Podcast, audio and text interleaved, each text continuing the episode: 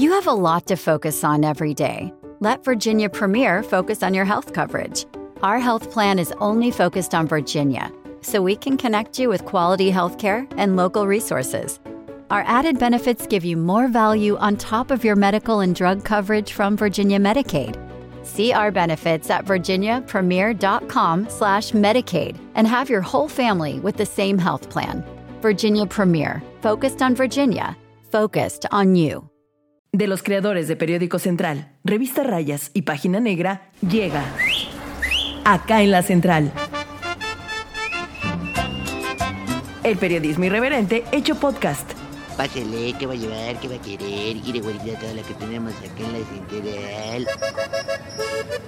Acá en la Central, hoy presentamos Hijos del Mañana, jóvenes inmersos en las drogas en Puebla. Hola amigos de Central, Centralitos, ¿qué tal? ¿Cómo están? Nos encontramos ahora en otro episodio más de este su podcast aquí en la Central para hablar de un tema que pues todos conocemos pero a veces poco profundizamos, casos de adicciones entre adolescentes, no hablamos pues de adolescentes ya pasando a adultos adultos jóvenes, sino más bien de casos donde empieza este este gancho a partir de los 13, 14 años y cuáles han sido las situaciones que afectan a las familias, a las personas que están enganchadas, cuáles han sido los penosos y posibles desenlaces, además de obviamente pues casos de recuperación y cómo ha funcionado esto que evidentemente sucede en todos lados, en todos los estados, pero nosotros nos vamos a centrar un poquito en Puebla, en algunas colonias de aquí de la capital que seguramente ustedes conocen muy bien y que si no, pues conocerán a partir de, esta aproximación sobre cómo funciona este círculo de círculo de la adicción entre los jóvenes. Y pues sin más, hablaremos con un especialista. Eh, José Juan, ¿cómo estás? Cuéntanos un poquito de ti, ¿a qué te dedicas? Hola, mucho, mucho gusto Brian de, de estar aquí con ustedes. Eh, eh, yo soy psicólogo, eh, egresado de la, de la UAP y, y, este, y bueno, te platico un poquito, mi, mi trabajo ha sido desde hace seis años, particularmente he estado trabajando en diferentes puntos de escuelas del municipio de educación media superior, jóvenes que están cursando su nivel bachillerato preparatoria. Y bueno, derivado de este trabajo que he venido realizando ya desde hace algún tiempo, pues nos hemos venido percatando de algunas eh, eh, situaciones de riesgo que viven los jóvenes y particularmente el tema de las adicciones y el tema de la violencia. Y bueno, eh, ahí es donde destacamos un poco más nuestro trabajo, donde mm, percibimos, ¿no? sobre todo en el tema de adicciones, que muchas veces no se detectan a temprana edad, incluso por los padres de familia, el consumo en, en los adolescentes de, de algunas eh, de algunas drogas como por ejemplo marihuana, cocaína o cristal, que es eh, entre las drogas eh, más, más comunes que ellos están consumiendo ahorita. Cuéntanos un poco, eh, conforme a tu experiencia, ¿cómo empiezan los jóvenes? ¿Aproximadamente en qué, edad, en qué edades has notado que se enganchan? ¿En qué situaciones escolares? ¿Cómo ellos empiezan? Pues mira, eh, de entrada, pues eh, como tú sabes bien, en, en, cualquier, en cualquier tema que nosotros eh, como seres humanos eh, experimentamos, ¿no? Buscamos esta experiencia sobre algunas cuestiones como por ejemplo la comida, eh, la, cuestión de la sexualidad y en el caso de las, de, de las drogas pues no es la excepción, ¿no? Hay una curiosidad previa y, y, que bueno, que de alguna manera pues también se vincula mucho con, con este contexto, ¿no? Que ya es más fácil que alguien te acerque esta droga, ¿no? Que te, hace, te acerque esta primera prueba. Y generalmente eh, este, este, este eh, exper experiencia con el primer contacto, el primer consumo con, con estas drogas, eh, a veces se va generando o se va ampliando, sobre todo por algunos problemas que van presentando los jóvenes en su, en su contexto familiar. ¿no? Algunos eh, empiezan a agudizar este problema, a lo mejor porque papá y mamá tienen, tienen problemas, hay po poca atención. Este, en algunos casos, por, por supuesto, también hay, hay una cuestión de, de diversión o de, saber qué se siente, pero posteriormente se va agudizando porque también hay algunas lagunas en los jóvenes, ¿no? Una baja autoestima, eh, muchos de ellos tú les preguntas y, y, por supuesto que cuentan con la información de saber que es algo que les va a generar un mal y que no son buenas las drogas, pero sin en cambio lo, empiezan a, eh, la continúan consumiendo y llega un punto en el que se les vuelve a ellos muy difícil eh, salirse de este, de este entorno que tiene. Bueno amigos, como hemos estado mencionando, eh, el especialista menciona que hay una especial situación donde a veces empiezan con la marihuana sin generalizar, porque evidentemente esta hierba tiene unos usos lúdicos, tiene unos efectos mayores, medicinales, pero nos estabas contando que a veces este es el primer gancho, ¿no? Sí, claro, de hecho, de hecho, fíjate que eh, eh, en, muchos, en muchos casos, el primero que te acerca eh, la droga, pues es tu, tu, amigo, ¿no? Un conocido, ¿no? Un vecino, ¿no? Que incluso dependiendo en las zonas, que ahorita a lo mejor podemos identificar algunas que son como de alto índice de, de consumo en adolescentes, por ejemplo, el Ignacio Romero Vargas, este, historiadores, clavijero, San Ramón en el lado del sur, eh, en la parte de, por ejemplo, la zona de, la Fayuca, ¿no? Que es ahí donde, donde también se genera mucho este intercambio o, esta, esta um, eh, vinculación con la droga. Eh, es muy pertinente que a veces se, se, acerque primeramente con el tema de la marihuana y posteriormente les van acercando otro tipo de, de droga, ¿no? principalmente como el cristal, que es algo que, están ocupando mucho los jóvenes actualmente, y, el tema de la cocaína. Pero comienzan siempre con este gancho, ¿no? Con, el tema de la marihuana. No porque tiene un bajo costo, porque empiezan con algo que, incluso los jóvenes manifiestan, no es algo que me haga daño, ¿no? Y, y posteriormente, por esta curiosidad también de saber qué otro efecto tiene otro tipo de droga, pues la van, la van consumiendo, ¿no? Eh, nos mencionas unas colonias entre estas historiadores, la Junta Auxiliar de la Romero Vargas. Para las personas que no están tan familiarizadas con estos espacios, cuéntanos cómo son, eh, más o menos dónde están ubicados, por qué, cómo se definen estos espacios, cómo está su infraestructura. Pues mira, generalmente estos, estas colonias que, fui mencionando son, son de la periferia de la ciudad, ¿no? Pero nos encontramos con algunas características similares, a pesar de que, de que su, contexto incluso de, vinculación entre los mismos jóvenes es diferente. Por ejemplo, Romero Vargas tiene varios espacios deportivos donde, donde los chicos a lo mejor pueden salir a jugar, a convivir. Eh, estos espacios también han sido... Oh, Em, de alguna manera vinculadas a espacios donde hay más jóvenes y donde esta gente se puede acercar a, hacer esta vinculación con la droga, ¿no?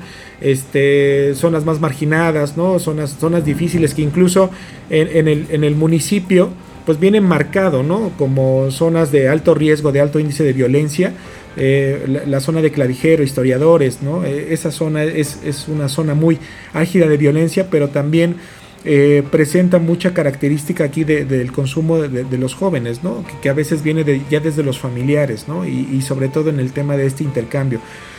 Eh, casi todas estas colonias que, están alejadas del centro, ¿no? que, que, son, que son periféricas, eh, pues bueno, son, las similitudes es que hay muchas desigualdades, ¿no? pobreza, falta de oportunidad de empleos, eh, y sobre todo que también, eh, inclusive, sobre todo también con el tema eh, de género, pues mucha violencia contra las mujeres. Entonces, son estas características que de manera general, que, de alguna manera también inciden en, este tema de, la cuestión del consumo de, de las drogas. Entonces, las canchas, estos espacios recreativos, deportivos, juegan un papel fundamental para la distribución. Sí, desgraciadamente te podría decir, sobre todo en Romero Vargas que nos tocó vivir hace, hace un par de años, entramos con un proyecto que se llamó Jóvenes en Prevención y precisamente una, de las actividades que nosotros generábamos era eh, la vinculación deportiva con los jóvenes, ¿no? Creábamos algunos torneos y algunas actividades y muchos de estos jóvenes ya llegaban drogados, ¿no? obviamente se les permitió, porque la idea era integrarlos a, las actividades que, que generaba este programa, pero muchos de ellos ya venían, ya venían drogados, ¿no? Muy buenos jugadores, pero ya venían con, con, con, un, con, droga, ¿no? Inclusive entre ellos mismos ya saben quiénes, quiénes son, cómo, cómo, cómo opera esta parte de la droga en, en esa zona, ¿no? En Romero Vargas fue algo muy, muy particular de, que, pudimos vivir, ¿no? Inclusive eh, en La Flor, eh, ahí cerca de la Junta Auxiliar de Zaragoza, también veíamos, eh, este, tienen una cancha muy particular ahí, grande, donde, donde por las tardes se reúnen los jóvenes, hay torneos y, nos tocó ver en varias ocasiones cuando fuimos a hacer actividades por acá, jóvenes de, 12, 13 años y ya este, drogándose, ¿no? Con, con el famoso cemento, con, con, este pegamento, ¿no? Este, o con sus monas, con sus famosas monas, ¿no? Que ya van con, con cierto, este, eh, tiner o aguarrás y, van, y van consumiendo este, con, su monita ahí, ya van los niños con este, drogándose, ¿no? Entonces sí nos tocó ver cosas muy, muy, muy precisas, ¿no? En San Ramón, tercera sección también, en, la zona donde los chicos se reúnen, hay un deportivo de canchas de fútbol, eh, de fútbol 7 y unas canchas de básquetbol, también nos tocaba ver este fenómeno, como como a pesar de que son espacios públicos que brindan esta inclusión para los jóvenes, para que hagan deporte, pero desgraciadamente también en algunos puntos se ha vuelto una zona de, intercambio y de consumo. O sea, en el Carmen Gastronómicos, en la, en la cancha de, que está dentro de la Infonavit, durante hace mucho, mucho tiempo, que nosotros también participamos ahí en algunas actividades, eh, la gente que llega a ver, los chavos que se acercan, ¿no? Sí, obviamente van a jugar y participan, pero muchos de ellos también se drogan, ¿no? En la popular, en, la popular Emiliano Zapata también nos ha tocado en las canchas municipales también, ¿no? O sea, se arman las retas, todo muy bien y de repente también hay esta situación. Son cosas que hemos visto de manera muy puntual eh, eh, en estas zonas deportivas, ¿no? Ya en, en las noches y ya sobre todo con los jóvenes, ¿no? Jóvenes varones, ¿no? Como hemos visto hasta ahora, bueno, es un problema muy muy amplio, pero también nos comentas que abarca otras otras partes, ¿no? Está esto este asunto de la ubicación geográfica de, donde viven, pero también se involucran las escuelas, se involucran los padres, una serie de factores muy muy complejos y, y difíciles de afrontar, incluso para las familias hasta para las autoridades mismas, hay que decirlo, que pues nos podrás detallar después de un pequeño corte. Podcast hay muchos el del verdadero periodismo irreverente, está acá en la central. Síguenos en Twitter, arroba Central Puebla. Desde agosto de 2018 hasta abril de 2021, la Secretaría de Seguridad Ciudadana de la Ciudad de Puebla detuvo a un total de 1.262 personas por delitos contra la salud. Acá en la central.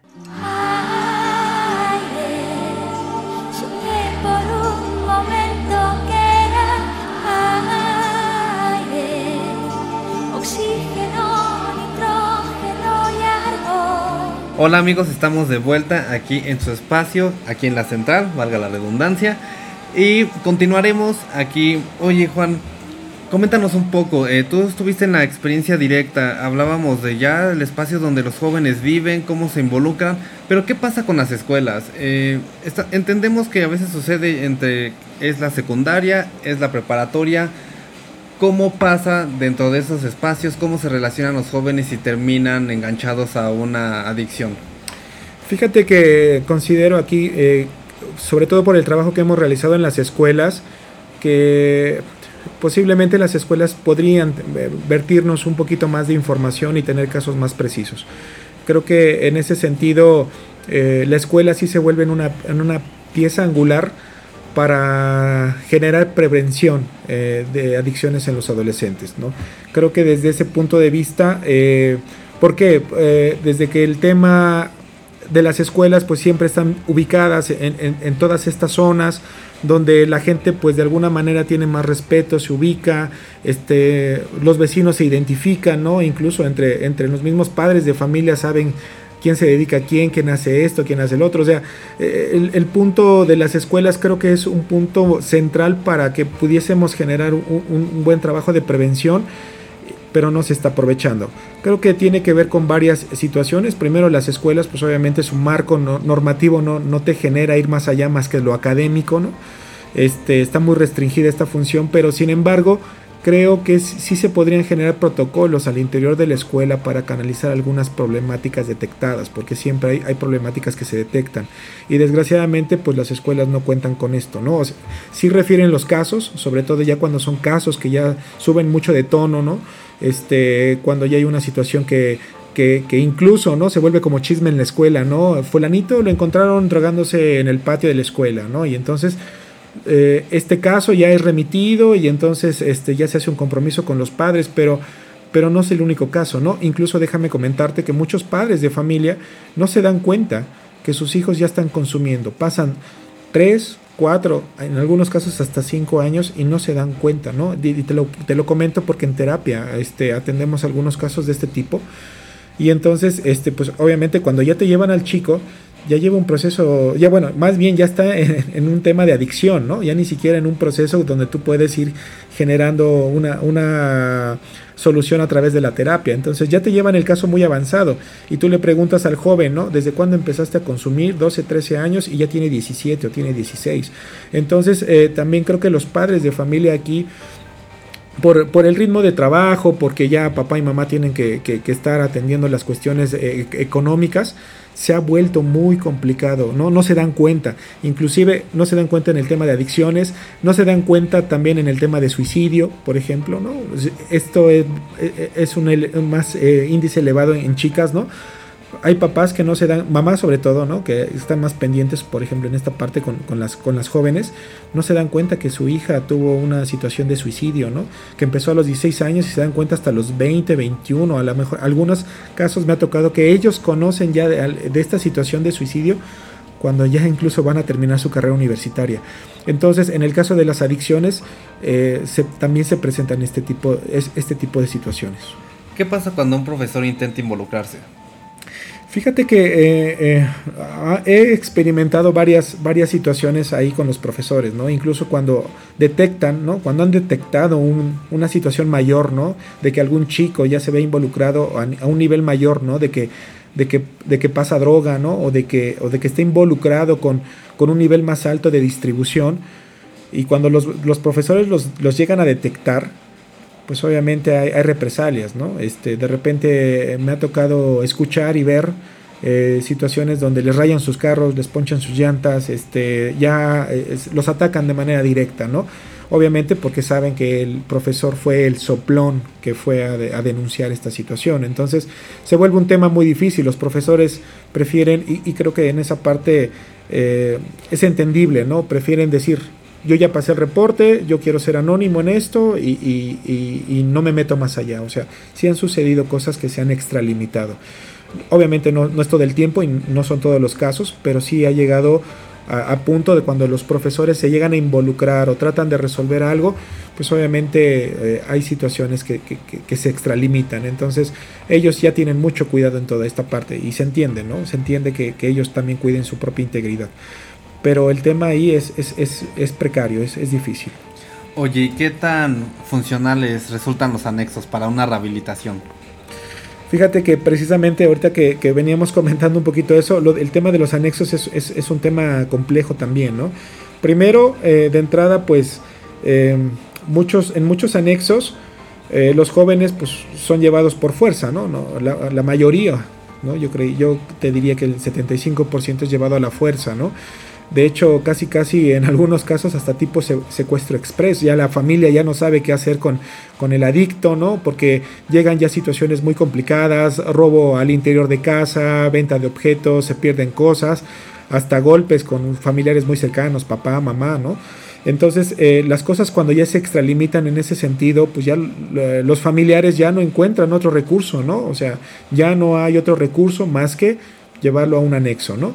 Por experiencias, porque lo han escuchado, pero ellos ven como la última posibilidad de, poder hacer algo por, por, su ser querido. Entonces los llevan a los anexos y obviamente en los anexos eh, hay, dos cuestiones, ¿no? Una que, considero que es, es interesante. Sí, obviamente si hay una, una terapia, ah, tienen su propio esquema, una rehabilitación fuerte, difícil, pero también te, te encuentras con el otro esquema donde eh, hay experiencias que se van compartiendo, ¿no? Y hay experiencias que todavía son más difíciles del, joven de 13, 14 años, ¿no?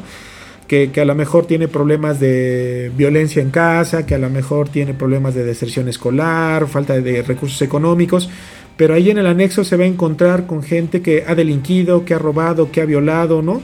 Que, a lo mejor no lo atraparon, pero ahí, está, ¿no? Que tienen prácticas ya muy definidas en cuanto, en cuanto a cómo operan esta parte de, de, de, alimentar su, su, su, adicción.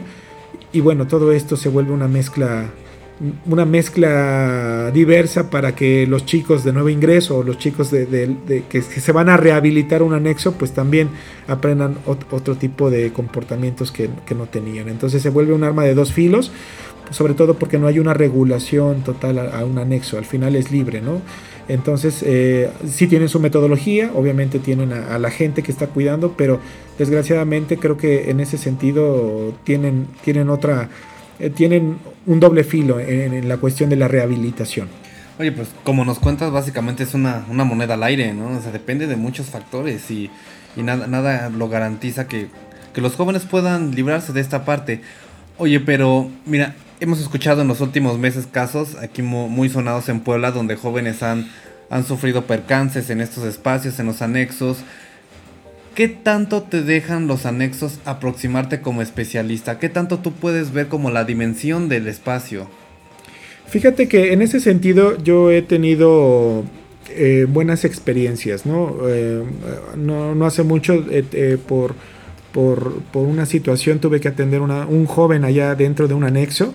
Obviamente eh, va restringido, no puedes pasar eh, ningún celular ni nada por el estilo, pero, este, pero me, permitieron trabajar mis sesiones adecuadamente con, este chico al, que, al que me solicitaron el servicio. Pero sí, este, eh, en, otro caso también en particular de, anexos, hay un amigo que, que me vincula y cuando tenemos eh, tema de adicciones, generalmente trato de llevar algunos testimonios de gente a, las escuelas, ¿no? 15, 20 minutos.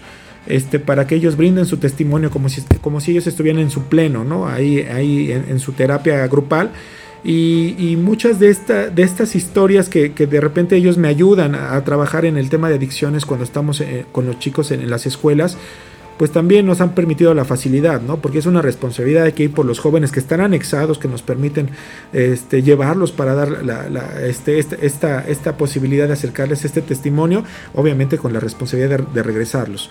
En ese sentido, eh, a pesar de que, de que, pueden llegar a ser muy rígidos eh, en, ciertos esquemas, eh, el trabajo particular con, con tres o cuatro anexos que tenemos nos han permitido este, dar las facilidades para que estos chicos compartan su testimonio. Entonces, eh, en ese sentido, este, pues sí, sí, para mí es, es importante agradecerlo, ¿no? Porque eh, es diferente llevar un testimonio de estos a la escuela, diferente, ¿no? Porque al final la parte teórica, eh, profesional, pues ahí está la información, pero al chico sí le impacta de repente escuchar estas historias.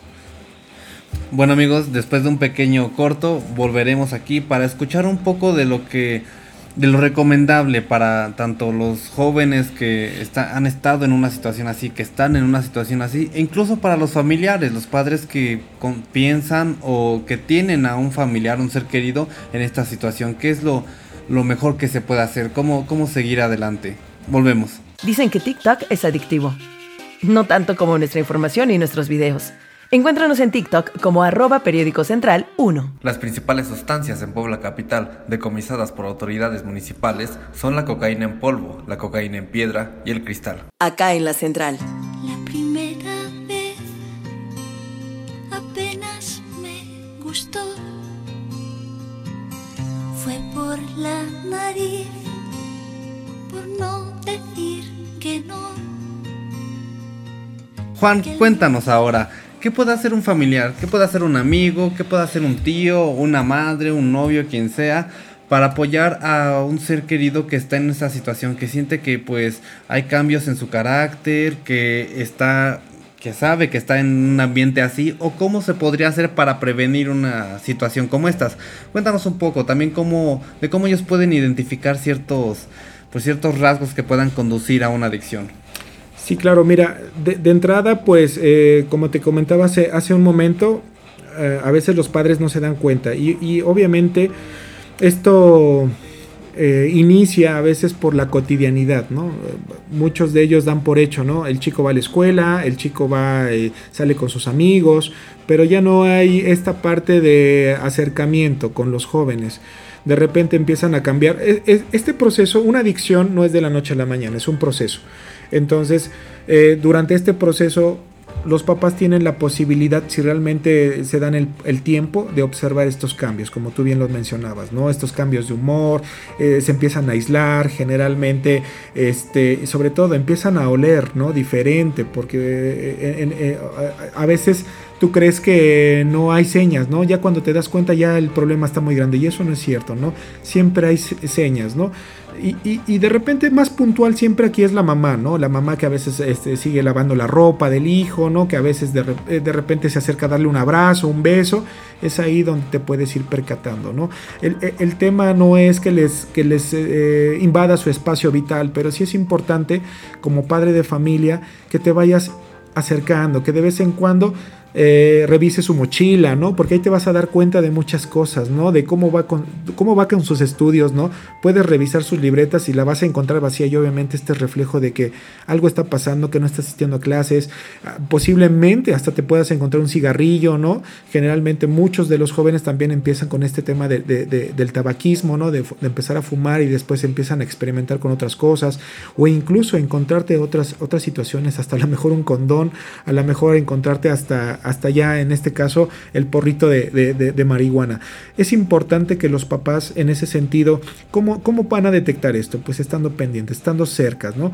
Eh, sobre todo eh, que a veces es difícil eh, con los jóvenes por la actitud que toman, ¿no? La- esta parte de la adolescencia y esta parte de la rebeldía.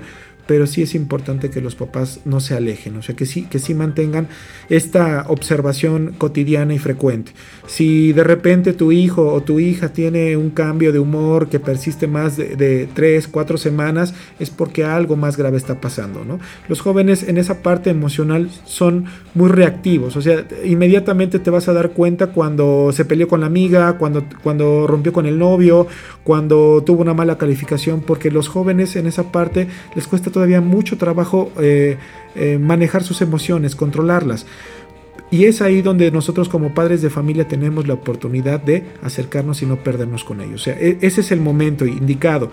Porque si tú lo dejas pasar como padre de familia, si dejas que esto continúe, pues obviamente estás dejando que, que- que esta persona, tanto tu hijo o tu hija, sigan avanzando en el tema, en el tema del consumo. Y entonces es ahí donde es más difícil que los puedas controlar más adelante, hablar con ellos. Entonces sí es importante de entrada que como padres de familia no hay una, no hay, no hay una receta, sí hay muchas cosas que a lo mejor nosotros nos vamos dando cuenta, pero a veces minimizamos y no le damos la- la- la atención. Y en el caso de los jóvenes, siempre es importante, fíjate que considero que los jóvenes tienen eh, mucha información, ¿no? A diferencia de otras generaciones, ellos tienen, cuentan con mucha información y desgraciadamente los jóvenes no saben seleccionar esta información. Pero en algunos casos que los jóvenes sí seleccionan su información, este, también es importante reconocer que muchos de ellos van a experimentar, porque es parte de, es parte de lo humano, ¿no? Experimentar, de sentir ciertas sensaciones. Acá lo importante es que eh, ellos en ese sentido busquen eh, la, información más precisa y sobre todo los efectos, porque, porque muchas veces ellos, ellos solamente se van con lo que pueden llegar a sentir, pero no con los efectos. Apenas no tiene mucho, mucho tiempo, hace dos años trabajé con un joven de 21 años que ya tenía un deterioro cognitivo sumamente profundo. Y el joven empezó a, a consumir drogas desde los 13 años. Y tú lo ves de 21, ansiedad todo el tiempo, este, ya no tenía una, una cuestión de memoria activa, le costaba mucho trabajo, este, tic nervioso, o sea, ya, ya estaba muy mal, ¿no? Y, ya- y ya la mamá, pues por más que quería, y ya también había, había pocas posibilidades de hacer algo más, ¿no? Entonces, eh, en el caso de los jóvenes, creo que es muy puntual que ellos también vayan acercándose con la gente que, que les permita tener otro punto de vista, otra opinión y sobre todo que también ellos vayan, vayan observando a su alrededor porque creo que ellos son los mejores jueces en ese sentido. Creo que cada uno de, de los jóvenes que vive en, en- en- este momento, en- en- en- sobre todo en nuestro municipio, sabe y conoce de casos de, de chavos, de chavas que consumen droga y en qué terminan. O sea, creo que eh, eh, a veces no es tanto que nosotros como adultos expliquemos, ellos tienen que darse cuenta de lo que está pasando con la juventud. Y ellos creo, creo que sí tienen eh, esa capacidad de hacer. Entonces creo que tienen que ser más reflexivos, creo que tienen que trabajar más en sí mismos también y esa, esa es parte del proceso formativo que llevamos en la escuela y también pues eh, el auxilio que nosotros con las pláticas que a veces nos piden este eh, en, en las escuelas, pues podemos ayudar a brindar a los jóvenes este autoconocimiento para generar una mejor autoestima. Oye, pero también también los padres tienen que tener cuidado con esto de checar a los jóvenes, ¿no? O sea, no caer en un punto muy radical porque a veces eso puede provocar otras cosas, que los jóvenes se sientan asfixiados y pues que eso mismo pueda ser un detonante de buscar un escape o alguna otra actividad. Claro, pero fíjate que en ese sentido hay que buscar eh, ese punto donde también los padres no se alejen de, los jóvenes y sobre todo a veces hay que darles el espacio, pero no perder de, cuenta que todo momento tenemos que estar observando sus comportamientos. Creo que esto es, esto es vital. Creo que muchas veces como padres perdemos esta parte de observación. Creemos que ya están grandes, creemos que ellos ya pueden, ¿no? Incluso yo creo que muchos de los jóvenes a esa edad ya sienten que no neces necesitan de sus padres. Entonces los padres automáticamente se van, eh, se van alejando, se van aislando de ellos. Fíjate que hay un fenómeno muy particular en las escuelas cuando los chicos van en primero de bachillerato, casi eh, más del 60-70% de asistencia de los padres de familia a juntas, a reuniones, a talleres. Pasan los chicos a cuarto semestre segundo año, se reduce al, de ese 70% se reduce al 50%, y cuando van en tercer año de, de, bachillerato, solo asisten 10 o 12 padres de familia de dos grupos de 100, de 100, de 100 chavos. O sea, el padre de familia, conforme el joven va creciendo o la joven va creciendo, eh, este, esta este cercanía se, se, se, va olvidando, se va perdiendo. Entonces eso creo que también es importante, eh, buscar ese, ese, equilibrio y sobre todo que los padres también se preparen, que, es importante que los padres también atiendan estos procesos formativos que desde las escuelas son las únicas vías que tienen los padres de familia para informarse, además de la voluntad propia, ¿no? de que un padre de familia quiere informarse de ciertas cosas pero los talleres que a veces ofrecen las escuelas para talleres para padres creo que también son un vínculo muy importante para que ellos se acerquen de manera más particular a estos temas. Ok Juan, pues muchísimas gracias por tu punto de vista, por compartirnos un poco de tu experiencia y hacernos ver esta parte que vemos pero que también es muy invisible para, para nuestros ojos. Y amigos de Central, si quieren estar al tanto de esta investigación que hemos realizado, Pueden checar en nuestra página, podrán encontrar eh, crónicas de lo que ha sido la experiencia de estos jóvenes, también datos duros sobre las detenciones en, en el municipio de Puebla de personas por lo que le llaman delitos contra la salud. Y también podrán checar ya con, de manera más detallada cuáles son las colonias donde hasta ahorita han sido identificadas más como puntos rojos de distribución para que puedan checar todo este panorama que pues a final de cuentas es muy complejo y que las autoridades, como lo mencionas, deben intervenir. No creo que un padrón en las, en las preparatorias sería muy importante como para tener herramientas para poder elaborar políticas públicas en este aspecto. Sí, y sobre todo en el tema de prevención, que creo que es lo más importante. Eh, ya cuando los jóvenes eh, avanzan con el tema de, del consumo al llegar a una adicción, eh, se vuelve muy difícil, pero tienes toda la razón, la prevención es lo más importante. Y estos datos que puedan brindar las escuelas, creo que nos, nos apoyarían sobre todo a toda la gente que se involucra para, para tratar de reducir estos números de, consumo. Eh, creo que nos ayudarían muchísimo para generar programas eh, de prevención reales y, y, sobre todo que tengan eh, un resultado óptimo. Bueno, centralitos, pues muchas gracias por prestarnos toda su atención en estos minutos y nos vemos en la próxima. Hasta luego. El periodismo irreverente hecho podcast. De acuerdo con cifras de la Secretaría de Seguridad Ciudadana de Puebla Capital, existen al menos 19 colonias, juntas auxiliares y unidades habitacionales que destacan como puntos rojos, tanto por las detenciones realizadas a personas que venden droga, tanto como las personas detenidas por su consumo. Adiós, ya se va bien surtida. Cuando quiera puede regresar, ¿eh? Tenemos más. Acá en la central. El periodismo irreverente hecho podcast, conducido por Brian Rivera. Guión e investigación, redacción Periódico Central. Producción y edición, Liz Gómez.